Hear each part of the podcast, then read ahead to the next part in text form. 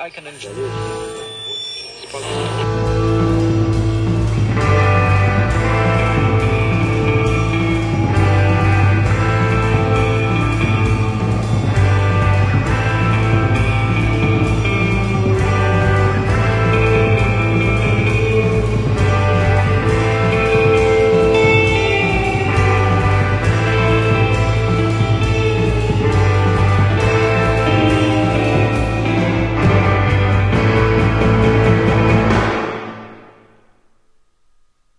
be fun to play another Garner Firebird show.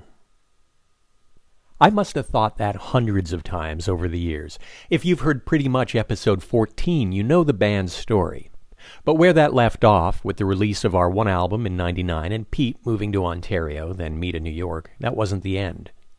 Over the years, we'd get together at Dino's and jam, even if we'd been years apart. We kept in touch, sending each other YouTube clips of obscure songs and bands and talking music. Maybe it was using our music for this podcast which allowed a few more people to hear it for the first time and the positive response to that. Maybe it was my inclination to observe anniversaries.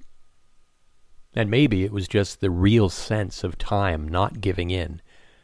A what are we waiting for moment. 2014 marked the 15th anniversary of the album's release and the last time we played a show. So that March I sent out a tentative email sounding the boys out.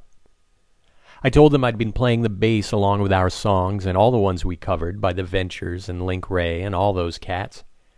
I said it was still a joyful thing to do. And I mentioned that my wife used to work at the Hard Rock Cafe in Toronto and still had friends there, some of whom knew the CD and might be open to letting us come in one night and play a gig in their show bar. It would mean a 401 trip for them, of course, but no one I knew in Toronto had ever seen me play music live, so there might be some interest there. And here's where I was really thinking if we booked it for eight months down the road, we could make it a charity gig for Movember and donate the money we made to the Hard Rocks team. I was pleasantly surprised to hear back from them the same day. Dino was a hundred percent in, and Pete said, It's like a breath of fresh air in the anti utopian, post apocalyptic, carbon dioxide filled atmosphere that has been my life of late. He admitted this was overwrought, but clearly my timing was right. We traded emails into the summer and set list ideas, and I suggested we bring in a couple of buddies of mine to join us on a few songs. A Garner Firebird first. Brad Harrison could play trumpet on Dick Dale's Misirlou.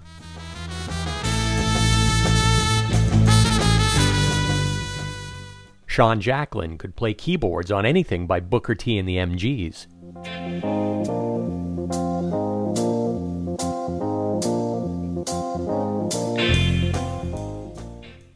By September, we firmed up the deal. On Saturday, November 29, 2014, Garner Firebird and friends would take over the second floor of the Hard Rock.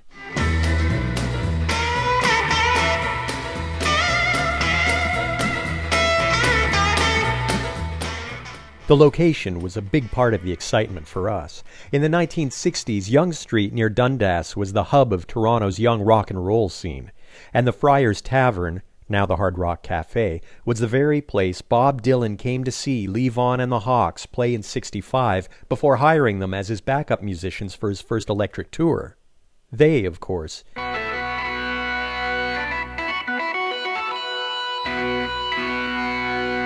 became the band.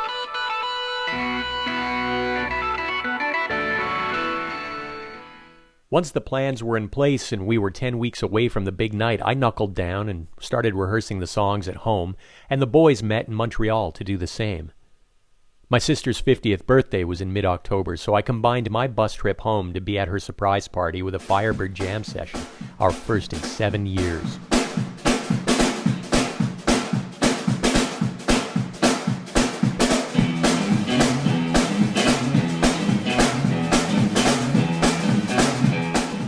It didn't take long to shake off the rust, though. The playlist quickly took shape, and the week before our show, I was scheduled to be back in Montreal for a theater gig, so we lined up another rehearsal then. It was good to hang out with the guys again. I caught up with Pete's wife, Trina, and Pete and I jammed with his boy Max, whose passion for and ability to play music at age five is stunning. As per Max's orders, we kept it to Day Tripper and My Sharona. But I know there have been worse versions of either. November 29th was a gray day, but pretty mild, and good enough for the guys to drive down from Montreal. Aside from Pete and Dino making the trek, I was also delighted to learn that my old Palace and Billiards co-worker Eric Colby was taking the bus down, too. That made him the only person in the house who had ever seen us play live before.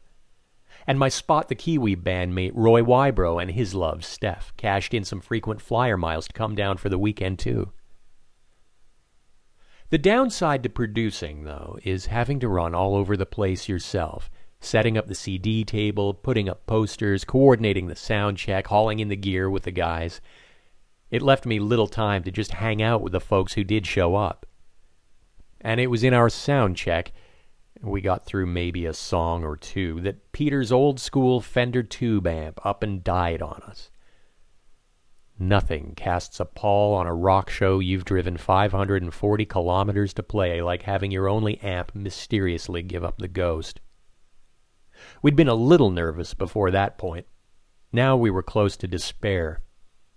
Brad's keyboardist kindly offered Pete her amp, but it didn't have reverb, a big part of his sound. The club sound guy said he could run Pete's guitar through the house monitors and he could hear himself through those, but it gave him no real control. He was understandably grim. I called anyone I knew with a guitar, but no one was picking up. Pete's friend Carlton, though, a guitar hotshot himself, showed up at soundcheck, and my wife raced down to King Street with him to bring his gear back, allowing us to try a song or two before we had to go on. Rather, it was the Brad Harrison Quintet who went on first.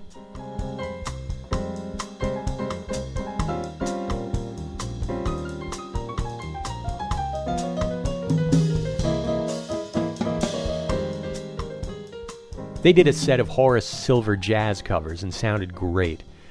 I was glad I chose an act so different from our own and one that set the bar so high. I met Brad at my first audition in Toronto in 2006, and we've been friends ever since. At most, maybe 50 people showed up at the Hard Rock. I was hoping for at least twice that, but if you've played enough bars and done enough indie theater, you know 50 is a respectable number. And the folks that showed up were as supportive as could be, short of dancing. Anyway, we sold some CDs. We acted like goofs. We screwed up a few times. It was vintage Garner Firebird. We recorded the show. People took pictures. Colby shot video. In some ways, it was all better than we could have hoped. Even with the flubs and the amp troubles and the smallish turnout, I look at the video and see more than what's on the surface.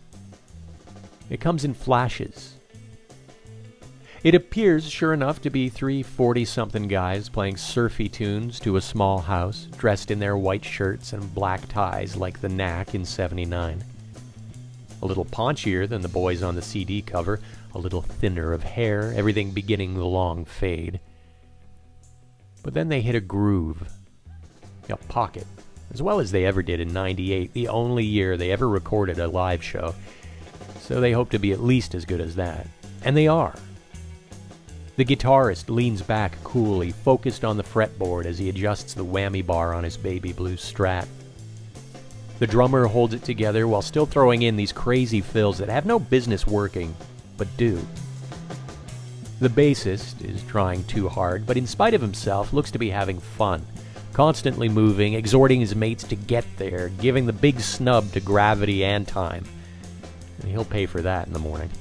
But just in those flashes. Isn't it worth it? Isn't this why we do it? Why we love it? Why we've always loved rock and roll? Two sets, 23 songs, and it's over. My wife has to work in the morning. Colby has to grab a night bus back to Montreal. But Pete and Dino and I get a drink at the Imperial Pub with Brad and his wife, and Roy and Steph, and my old high school pal Linda. We're exhausted and relieved. We did something, didn't we? We did. Some money for charity? Great. But we kind of reminded ourselves that we still are, still can be the best versions of who we ever wanted to be. And that noise we made might be the alarm for all of us who forget that. Time. What the hell is that? All you need to know about time is there isn't as much as you think.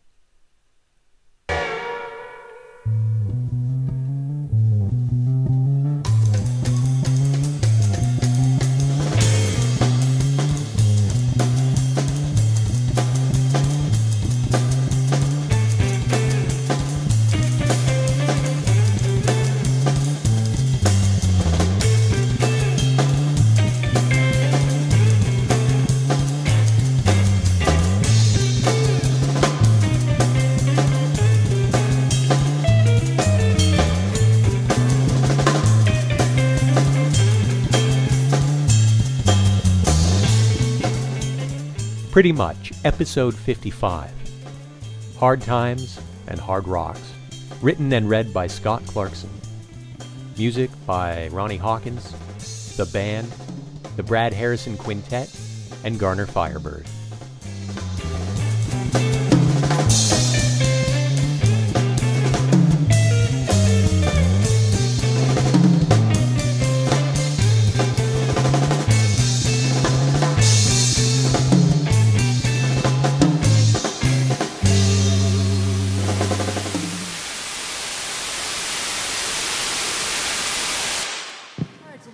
Everybody. We're Garner Firebird. Thanks for coming out.